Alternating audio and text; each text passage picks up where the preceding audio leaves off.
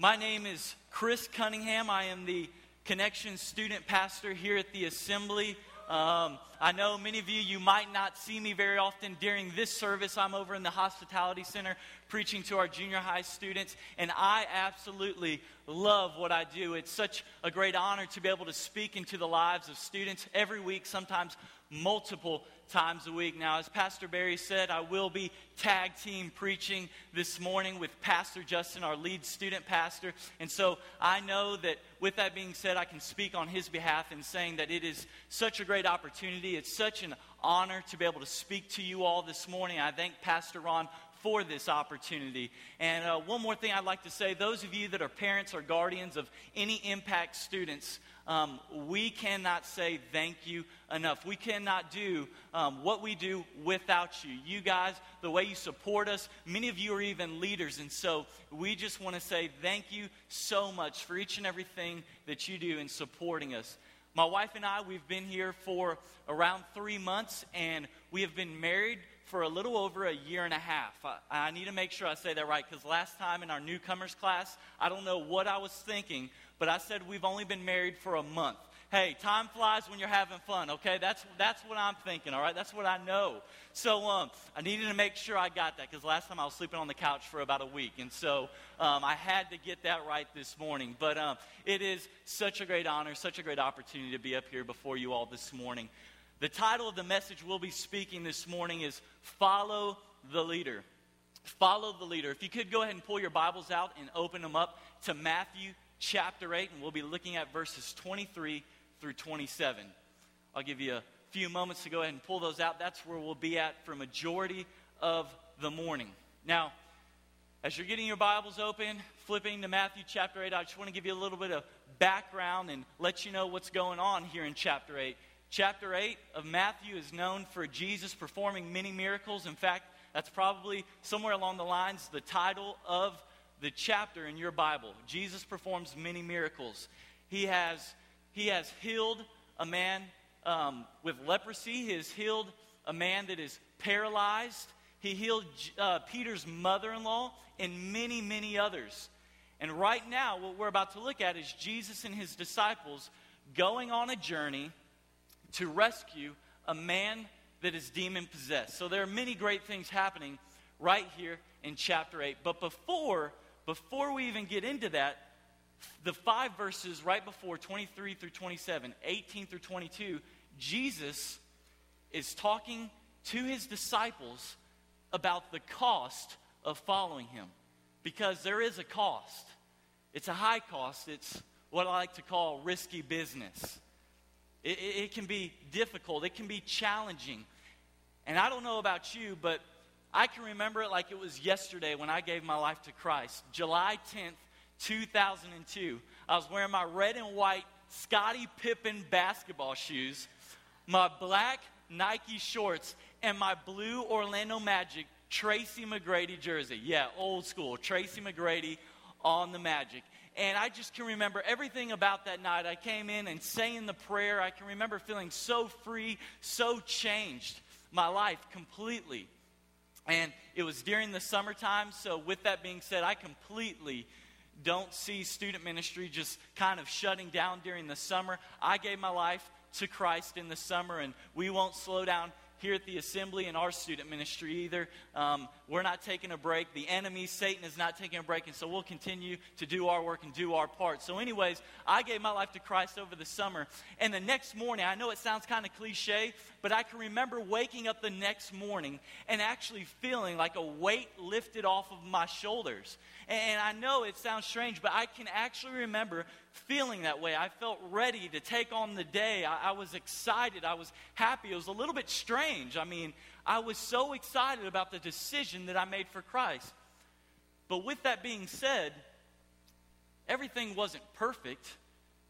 It wasn't just like, you know, angels would float me from one class to the other in high school. That would have been awesome, though. You know, but uh, when I needed finances, you know, I needed something financially. It wasn't like it would just drop from the sky into my lap. Things were not perfect now that I gave my life to Christ. There was, there was still a cost. In fact, many of my family and friends, they did not understand the decision that I made to live for Christ. life was still challenging. It was still difficult. There were still storms in my life. But the difference between the old Chris and the new Chris is that the new Chris knew who to call on when the storm came. When the storms came, I knew who to go to. So, with that being said, let's go ahead and read verse 23. And I want to make sure that we don't go through this too quickly. I want to stop and look at some necessary things. And, and I hope that you, and I hope this encourages you in your Bible reading time to not just kind of speed read just to get it done. I hope that you, you look at your, what you've got to read and you read it intentionally and you understand what exactly you're reading. And you're not just going through all this stuff just to get it done, but you actually slow down a little bit and see what it is and understand it and take it in and pray about it. And so, verse 23 says this Then Jesus got into the boat and his disciples followed him. Then Jesus got into the boat, and his disciples followed him. Well, they're getting into a boat that lets us know, obviously, they're going to travel by water. Now, that right there is already a bit uh, uh, of, a, of a little risk compared to just taking land. And I'll explain more as we move on. But this boat that they were in, it wasn't some, you know, hardcore big boat that maybe you'd see on Discovery Channel's Deadliest Catch. You know, it wasn't something like that. It wasn't a cruise ship, you know, all nice and big and able to handle some tough, rough waters. And speaking of which, just a side note here, um, I've never been on a cruise and I've never been to Disney World. So I hear you can do both. If there's any of you in this service that feel led somehow to come up and talk to me and let me know hey, we can kill two birds with one stone, get it done. It's summertime. Maybe some of you have already gone on a cruise. Let me know if you'd be interested. You know, you're going on later this summer. Hey, I won't argue, but you need to let me know as soon as possible. I need to turn in these vacation days, let Pastor Ron know what's going on, okay? So, seriously, okay? So, we're moving on. Let's move on. We've got that established. Come talk to me after service. You know what I'm saying? All right, so this boat, it wasn't a big boat. It was a small boat. In fact, it was just a little fisher's boat, like fisherman boat, probably just able to fit Jesus and his disciples. It, it was just able to fit Jesus and his disciples. Nothing real big, nothing awesome. And then it goes on to say, and his disciples followed him. Now, I love dictionary.com, so I just go there and look on there for terms. And in dictionary.com, the term follow means this to accept as a guide or a leader. Follow. To accept as a guide or a leader. So, right here in the very beginning, Jesus' disciples, they are, are, are accepting that, that Christ is their guide, that He is their leader when they step into that boat. They're putting their hope, their faith, and their trust in Christ. Now, verses 18 through 22, Jesus talks about the cost of following Him. It's, it's, it's pretty cool how that connects. Jesus is talking to them about the cost, the, the commitment it takes. And here they are, they're getting into this small boat and they're getting ready to go across the Sea of Galilee. Now, verse 24 begins off saying, Without warning, a furious storm came upon the lake, so that the waves swept over the boat. But Jesus was sleeping. Now, when it says without warning, I mentioned the Sea of Galilee. It is a pretty risky place to travel. It's 13 miles long, 7 miles wide, but it is 150 feet deep. It's 650 feet below sea level, and there are mountains that surround it. So, what that means is there is very little to no warning at all when a storm is coming over the Sea of Galilee. So, these guys, they didn't foolishly go into a storm. It's not like they're like, sweet, let's do this, guys. We're going into a storm battle, you know? Like, they didn't just do that knowing that, but there was some risk. I mean, here they are, they're traveling in this small boat. It's the Sea of Galilee. A storm could come and could really just get nasty. And we find out that it does. It actually says that waves swept over the boat. Sometimes waves could be as big as 20 feet tall in the Sea of Galilee with, with the water conditions and, and just what's going on there, it could get real ugly very, very quickly without warning. Without warning. You know, I'm so glad, as I said, my wife and I, we've been living here for just around three months now. And uh, I am thankful for tornado sirens and like broadcast interruptions on the radio and television. But I've got to tell you what, since my wife and I have lived here, we have never heard so many tornado sirens in these last three months than we have in our entire life. I am from Houston, Texas. My wife is from Albuquerque, New Mexico. And so um, I'm surprised my wife even knows about a tornado siren. You know, like in, living in Albuquerque, the only thing we had was a few hurricane scares, nothing too, too serious. But I'm thankful for them, but man, they, they kind of scare me a little bit, okay? I'm going to be honest with you. I try to keep my cool, but every now and then when we, we think there's a tornado coming, my wife and I and our dog will actually go over to Pastor Justin's house and just kind of hang out, you know, be, leave our apartment. And I can remember us sitting out on the porch and hearing the tornado sirens go off, and I was just like, oh man, like inside of me, my heart began to beat like crazy. I'm just like, oh my goodness, whoa, like this is intense, man. Woo! I'm like, oh my goodness, dude, what are we doing? Like, I mean, that's what's going on inside of me. Outside, I'm just like, yo, we need to go to the bathtub or something? What are we doing? Like, you know, like, what's going on? But what freaks me out even more is the, the broadcast interruptions. Just not too long ago, I was in my car, I just went down the street. It's less than probably half a mile. I went to come and go.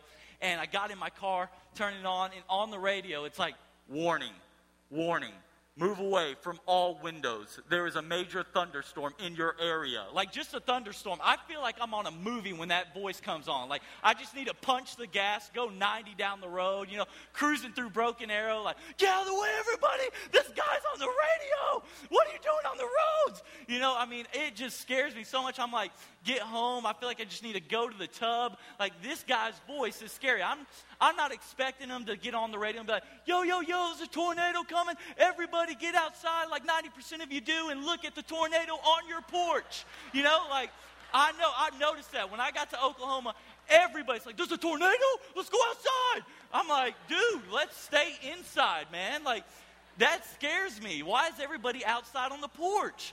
You know, I mean, come on. So that, that just gets me a little rattled. So I can't imagine what the disciples are going through when it says without warning. How many times in our own life are we going through something that's very serious? Maybe some of you are in, are in here this morning and you can actually think of something. I don't want you to think about your neighbor sitting next to you or a family member that you think should be here or a friend. I want you to evaluate your own life right now. Maybe you're going through a storm and it's hit you without warning. Maybe there's something going on financially. Maybe there's an emergency. There's, there was a sickness, disease in somebody else's life, and it's hit you without warning. So often, storms will come, and it will come without warning. The verse goes on to say that Jesus was sleeping. How he was sleeping, I, I really, I don't really know. I, I, I know that, that Jesus is human, though. I mean, he's sleeping. I mean, he needs some rest. There's a little bit that lets me know he's comfortable, he's confident. He knows everything's going to be okay. You ever had those nights where something has entered into your life and it's come, like I've mentioned, without warning. And you just can't even really sleep. You're just thinking about it so often. You have those sleepless nights. I know I've had many of those. Jesus, here he is, sleeping, resting, comfortable, knowing everything is going to be just fine. Verse 25 says, The disciples went and woke him, saying, Lord, save us. We're going to drown. Lord, save us. We're going to drown. Or, Lord, save us. We're going to die. We're going to die. Save us. Help us. You know, I don't think the disciples get enough credit right here in verse 25 because we know that Jesus says in verse 26 that, that he replies, You have little faith. Why are you so afraid? But you know, at least the disciples, they knew who to call on. When a storm came. They knew who to go to when a storm came. Without warning, when it's blindsided you, they knew who to go to. Now, the disciples, you've got to understand, they have witnessed many miracles on land. And I spoke about that earlier. Chapter 8, these guys, they've seen a lot of awesome things that Jesus has done. But they had not yet seen Jesus perform a miracle over nature. This was their first time to witness this. And Jesus is saying, I am God over all. Not just the land, but God of the sea. I'm God of everything. Of everything. Not just a small part of your life. I want to be involved in everything. I want you to, to pray, believing, and asking for everything. Not just what you think I can handle. I can handle the big things the very small things that you think are just insignificant. I'm God of everything, over every storm. The disciples, they'd seen so many powerful things from Jesus. These guys were experienced. I mean, this was their first rodeo, I'm sure. I'm sure they've seen many storms on the waters before. But it had to drive them to a point to where they said, you know what? We can't do it, guys. We can't do it. We've got to call on the one that we know can calm this storm completely. Just like verse 26 says, that he calmed the storm completely. You know, sometimes in our life we can be just like the disciples and thinking, you know, like sometimes we, we can just feel like we're experiencing this area though. Like, we can handle this. We can do this. I'm a financial planner. I mean, come on. But what about when emergencies and surprises without warning type of things happen? When the sickness enters your body? When, when, when something tragic happens to you or a loved one? Do you surrender and call on the one who can calm the storm completely? Now, I can remember as a young boy riding around with my friends on our bikes, and we would play Follow the Leader. We would play this game so often. Follow the leader. It's where you have one person that is the leader, and the rest are the followers, and they have to do exactly what the leader does on his bike. And we would do all types of crazy things to try to get people to go out. And you would go out if you could not do what the leader was doing. We would do no hand turns and like jump these really big curbs. We'd go down really steep reservoirs in Houston and all of these things, and we would try to get people out. But every time we played, follow the leader, somebody would begin to argue. All of us would begin to argue, really, about being the leader. We all wanted to be the leader every time. It's my turn to be the leader. I want to be the leader now. Why is that? Because being the leader, it's easier. You don't have to follow and do everything the leader's doing. You just kind of go. You can take matters into your own hands. You can do whatever you want, really, when you're the leader. I think many times for us as Christ followers, we just want to lead. We, we want to be the ones that are in control. I, I want to do this. I want to try to figure this out. I'm experienced. I can do this. Let me figure this out. we need to call on the one that can completely calm the storm. Let me tell you, when Jesus is in your boat, you will not sink.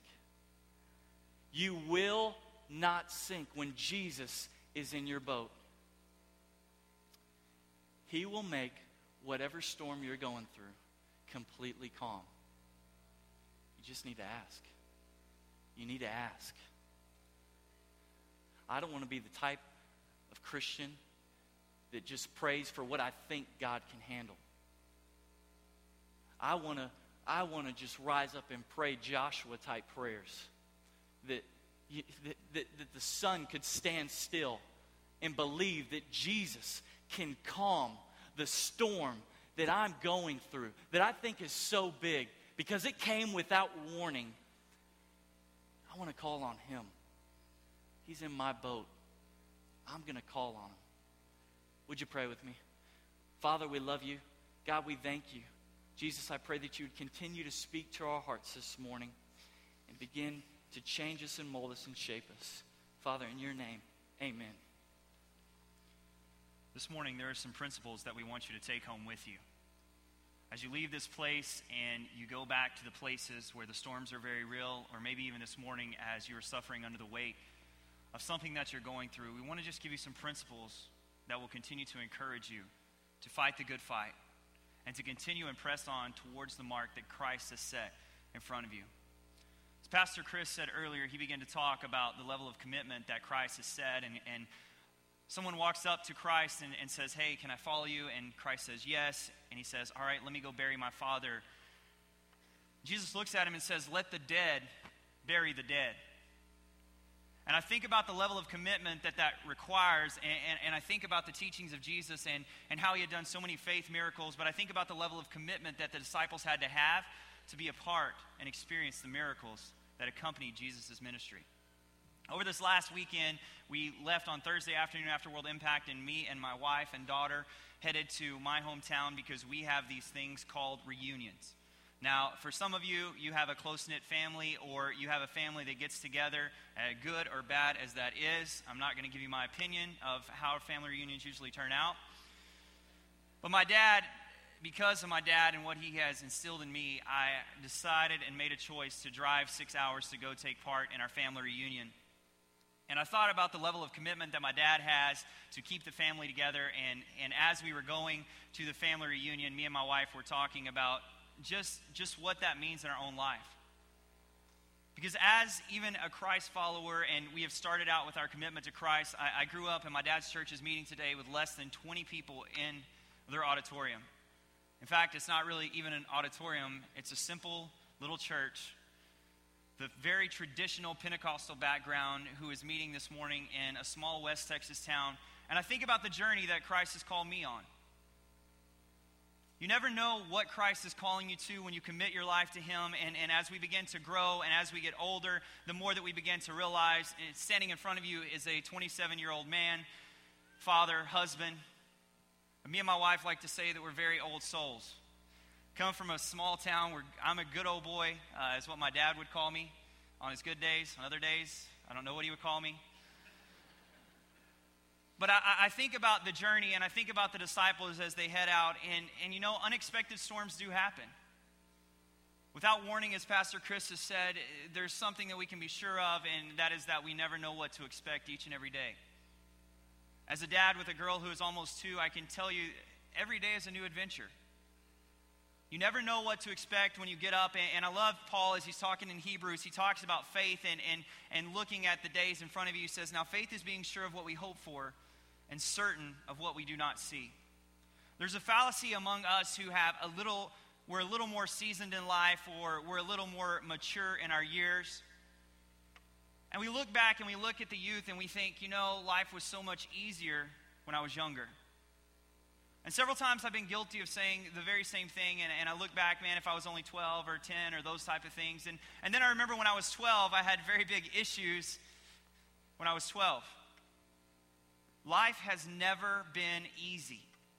And I don't tell you that so you can feel sorry for me. I tell you that because we all understand that, that life is never going to be simple or easy. Never. There's never going to be a day that we can wake up and know exactly what to expect, what we're going to face. When we walk out our door, when we face life and life confronts us, we never know how serious of an issue might arise. And I'm not telling you that to be fearful. I'm telling you that because there is a certain strength of knowing that Christ is truly on your side. When I look back and, and I get into that trap, I, I begin to think of the saying that most of us have heard. It says, desperate times call for desperate measures. And I don't agree with that. I think that desperate times call for a deliverer for God who is able to cause us to triumph in any situation. If you talk about desperation, that, that just means that we don't have enough faith to trust in a God who sees our every situation. I look at the teenagers now, and a lot of you are scared about the culture and the things that we're facing and society and all of those things. And, and you want to hold on to your children so tightly, and, and, and you're just scared of what culture and how that's going to influence them. This morning, I'm more scared of the influence of us as parents and as a faith family who aren't showing our students that there is a God who always causes us to triumph. I'm more scared of the influence that you have in your child's life because as you begin to look, if your child has an influence of a Christ follower, someone who is devoted to Christ, in a moment of crisis, they will not fear, they will not tremble, but they will stand confidently and say, I know in the faith of my parents and what they believed in a tough time, and I stand upon the same foundation that they stood upon. There is no culture that is going to warp the minds of our students in such a way that a Christ follower and a Christ centered individual cannot overcome. Culture has always stood in conflict with Christ, it's not a new battle. Christ stood in the face of a culture that was very hostile to him, and he proclaimed the very words of truth and life, and they overcame. That's what scares me. It scares me that we think that the culture has more influence than us who are Christ followers because we're not letting our light shine in front of those that we have a chance to influence. I'm ready to see students, and regardless of whether you're 15, 50, if you're 75, it doesn't matter. We are a generational church that will come together to see that the message and the cause of Christ is proclaimed as many places as possible and as powerfully as possible. I love the scripture that my mom always says. She says, God did not give us a spirit of fear, but a love, power, and a sound mind. She used to repeat to me very often that fear is of the devil. I don't know if I've ever found that in the Bible, but my mom said it. And I think back about the heritage and the things that have been given to me, they weren't always right. My parents didn't always do what was perfect and pleasing. But my parents introduced me to a God who will stay on my side no matter what I face as a parent, as an adult, as a Christ follower, as a believer, as a pastor. They've given me fundamental, foundational values that I will still hold on to regardless of whatever culture, whatever time, whatever season, wherever I am in life. There is a God who is on my side, and my God will cause me to triumph. Another thing that I've learned is that your storm is your opportunity. Verse 27 says, The men were amazed and asked, What kind of man is this? Even the winds and the waves obey him. The word storm can be synonymous with adversity, troubles, problems, trials, struggles. Steven Furtick, in a book called Sun Stand Still, which Pastor Chris referenced earlier, he's a church planter on the East Coast, one of the fastest growing churches in America. He says in one of his chapters that the Chinese word for Christ is the symbols that make up that word are danger, plus opportunity. Opportunity rises out of adversity. Faith is built upon the day to day struggles that God helps us to triumph over. There's nothing outside the scope of what God is capable to take care of, even in your own life today.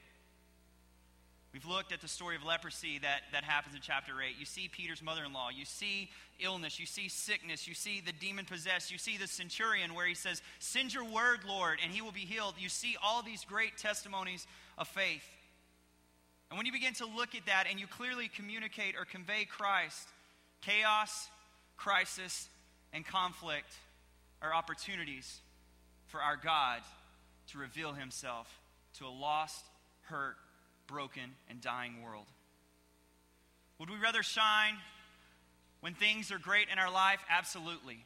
It's a lot easier to get out of bed when things are going well, but does Christ call us to rise and shine even when the storm clouds are rolling in?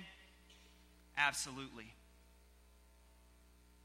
I think back of this last week, and there's many times as a student pastor, we begin to look at the process, we begin to look at the philosophy, we begin to look at the practices of student ministry, and we begin to say, are we effective? And we, and we try to do more, and we try to plan, and we try to process, and we, and we try to do all these things to evaluate where we are as a student ministry. And at times it can be very overwhelming when you look at that. Because how is it quantifiable what God is doing inside someone's heart? And so there's several times on Wednesday night when I'll walk off this very platform and I will begin to wonder, God, am I being effective as a Christ follower for you?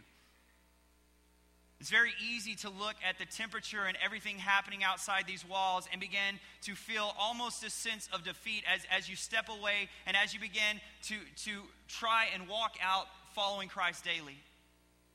Just this last week, I walked off the stage, and, and of course, as soon as I walk off, I begin to think, man, that, that first point, it could have went a little better. I should have used this illustration, and, and, and I should have thought about that. And, and, as I'm walking off, my mind is consumed with those things. And my wife walks up to me, and she has some papers. So immediately, I'm thinking, there we go. We've taken another offering envelope, and people have been writing letters to their friends.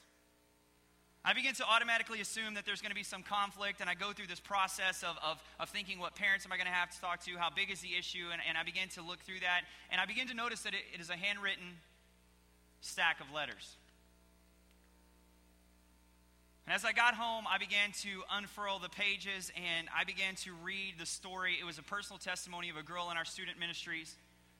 And I began to read this story, and, and my heart began to break because I began to see the things that she had experienced, and, and in context, on, in context, I grew up in a pastor's home, and so uh, my, my parents, while they still had arguments and things, it, it really wasn't it wasn't abusive. There wasn't any of those things. And, and she began to tell a story of abuse that started when she was six years old. And my heart began to break because I can't identify with that story. I don't know how to minister to a kid who's been abused for the last 10 years of her life. You don't find it in a textbook. You don't know what to say when they walk up and they hand you this. And as I begin to read page after page and abuse and tragedy and just story after story of the terrible things that have happened to her and that she's been subjected to as a student, I began to get even more overwhelmed. I began to turn through the handwritten pages and, I began to read in the last page. She said, I thank God that He's kept me from any real harm or danger. Church, that's faith in a God who is able. She says, I thank Him that He's kept me from any harm or danger. And I begin to realize that there's a God who's already ministered to her. That there is a God who has already arisen in her life. When she called on him, he stood up for her and he's comforted and he's restored and he's ministered and he's helped the brokenhearted. And that very same God who stood up for the disciples and said, Rebuke the wind and the waves, is the same God who stands this morning and will rebuke whatever storm you have in your life. I don't know what you're facing. I don't know where you're at. And, and as you sit in that chair and you begin to evaluate and you begin to d- decipher where you really are, I don't know what that is, but I do know there is a God who is able. I stand confident and firm, knowing that just as Paul wrote, no matter where he was in prison or other places, Paul was content. I am content and knowing that Christ is on my side. I'm not okay with everything that's happening. I, am not coming to terms with all of that, but I am content in my relationship with Christ that I know that whatever I face, I don't face alone. Wherever I go, I don't go alone. Whatever I need, He will provide. And wherever I am, He will help me to be the light. So, this morning, with every head bowed and every eye closed, I just want to ask you a few questions. God is truly able to take care of every need that you have. Are you trusting in Him? This morning, if you would say, Pastor Justin, I'm not in a committed relationship with Christ, my commitments have been found elsewhere, and, and this morning I'm even struggling to have a relationship, but this morning, I want to know that Christ is on my side. If that's you, I just want you to raise your hand. Just right where you're seated, no one's looking around, just raise your hand. Thank you. Thank you.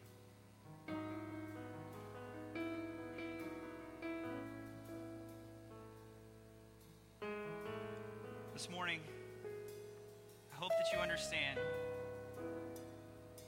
That as we follow Christ, He didn't promise us it would be easy. Did promise us that He would never leave us, that He would never forsake us, that He would go with us always, even until the end. I've read many books to my daughter that at the end I, I say, the end, and she shouts out, the end. As a committed Christ follower, there's no end to your relationship with Christ. Rest in that. This morning, I just want to pray with you, pray for you as, as we are dismissed. I just want to pray that God will be with you. That God will help you to see the influence that you can have as you walk out your relationship with Him, that you would be able to help show others what it means to truly know that He is on your side. Let's pray.